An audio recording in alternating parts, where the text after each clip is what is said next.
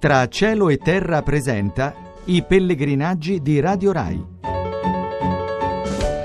La via dei Faggi, a piedi nella Bucovina dei monasteri.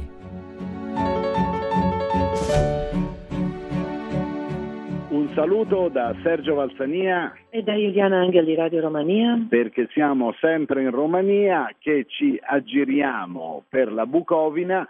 e oggi abbiamo veramente fatto grandi cose perché siccome l'appetito viene mangiando saremmo dovuti solo arrivare a piedi al monastero di Putna. Invece abbiamo voluto strafare, abbiamo chiesto ai nostri colleghi della radio rumena di portarci un po' più lontano per vedere più meraviglie, quindi non solo siamo andati al monastero di Putna, ma poi siamo andati anche alla chiesa di Patrauzi e poi anche a un altro monastero, quello di Dragomirna, che abbiamo raggiunto attraversando un bellissimo bosco di faggi con una eh, bella strada sterrata che lo attraversava proprio un parco, tant'è all'entrata e all'uscita c'è la sbarra, eh, è chiuso al traffico, è proprio una, una di quelle meraviglie ambientali che si incontrano raramente, lì abbiamo camminato per quasi 4 chilometri in mezzo a questi faggi altissimi fino ad arrivare a Dragomirna, però prima il monastero di Putna. Il monastero di Pudna che è stato il primo e anche il più importante monumento fondato dal principe Stefano il Grande che l'ha voluta proprio per, come necropoli principesca. Peraltro noi abbiamo visto oggi la tomba del principe, anche eh, di, della prima e della sua seconda moglie, anche di alcuni dei figli. Comunque eh, questa chiesa di Pugna ha subito le sciagurre della storia perché ovviamente abbiamo visto che a differenza degli altri, a parte quello di Slatina che non era affrescato, neanche questo era dipinto all'esterno cioè nella sua forma originale probabilmente sarà stato, però poi ehm, a causa degli incendi, dei saccheggi, dei terremoti che lo hanno colpito. Sì, perché diciamo che se uno legge la storia del monastero che è lì scritta fuori, il monastero eh, tre volte eh, ha subito degli incendi devastanti, quattro volte è stato saccheggiato, due volte è crollato a causa eh, dei terremoti, quindi ha avuto una vita complicatissima, tant'è che anche gli affreschi all'interno sono affreschi moderni, mi pare li abbiano fatti addirittura 15-20 anni fa con queste grandi campiture d'oro. Sì, praticamente si è lavorato fino ai primi del Novecento e poi ovviamente sono stati svolti ampi lavori di restauro proprio nel 2004 quando sono ricorsi 500 anni dalla morte del principe. È stato anche canonizzato eh, questo principe Stefano il Grande, sempre così che la Chiesa che all'inizio, quando è stata consacrata nel 1469 alla dormizione della Vergine, ha ricevuto anche la seconda proprio in questa occasione anche con uh, questo essendo consacrata come seconda cosa anche al principe Stefano il Grande che è diventato anche lui, è entrato è stato riconosciuto santo anche lui. Santo anche lui. Eh, comunque è una chiesa molto interessante, peraltro lì abbiamo visto anche un museo parlavamo nei giorni scorsi della sua spada, no? che è praticamente una copia. A quanto pare eh, questa spada l'ha ricevuta in regalo da Papa Sisto IV che dopo una sua vittoria contro i turchi nel 1475 eh, l'ha chiamato atleta di Cristo, gli ha mandato una lettera, l'ha chiamato atleta di Cristo perché lui era qui un punto molto importante contro l'espansione dei turchi nei Balcani dopo la caduta di Costantinopoli nel 1453 e quindi il Papa ha voluto anche regalargli questa spada. E questa spada di cui noi abbiamo visto una copia perché per ironia della sorte l'originale si trova proprio a Istanbul, al palazzo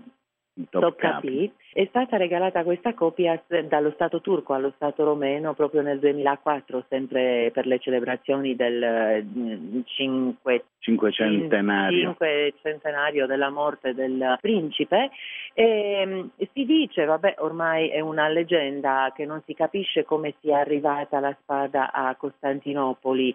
Eh, da un lato si dice che proprio il principe, il principe stesso l'avrebbe regalata, regalata regalata, insomma offerta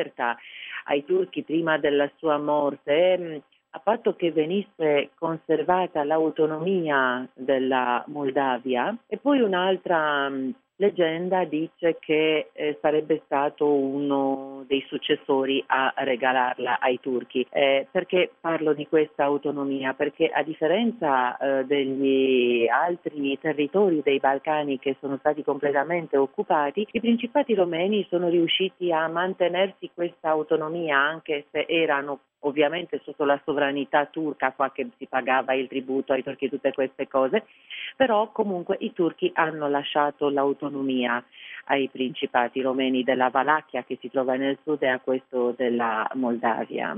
No, e poi bisogna dire che il monastero di Putna ha la caratteristica di essere rimasto sempre un monastero, cioè non è mai stato abbandonato, ha una continuità assoluta nel tempo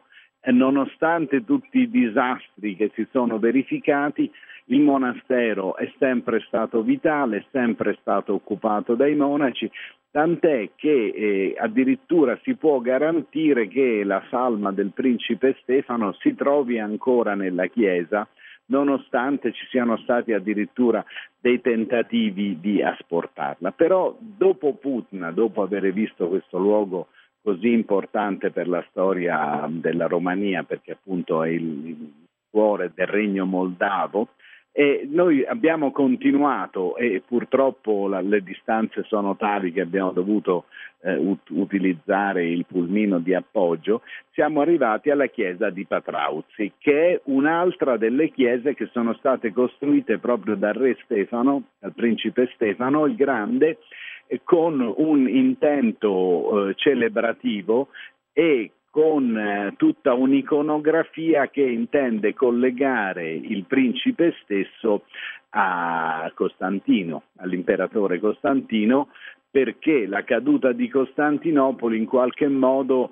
evocava la necessità, la necessità di un nuovo Costantino a difendere la cristianità. Sì, abbiamo visto poi anche nei quadri votivi, no? cioè Costantino è raffigurato insieme alla famiglia del principe mentre offre la Chiesa a Dio ed è proprio Costantino che fa da intercessore in questo gesto e poi raffigurato anche eh, su altre scene, su altri affreschi. Comunque eh, io personalmente sono stata molto contenta di vedere che anche lì c'erano i lavori di restauro in corso, in corso quasi in quasi tutti i monasteri che abbiamo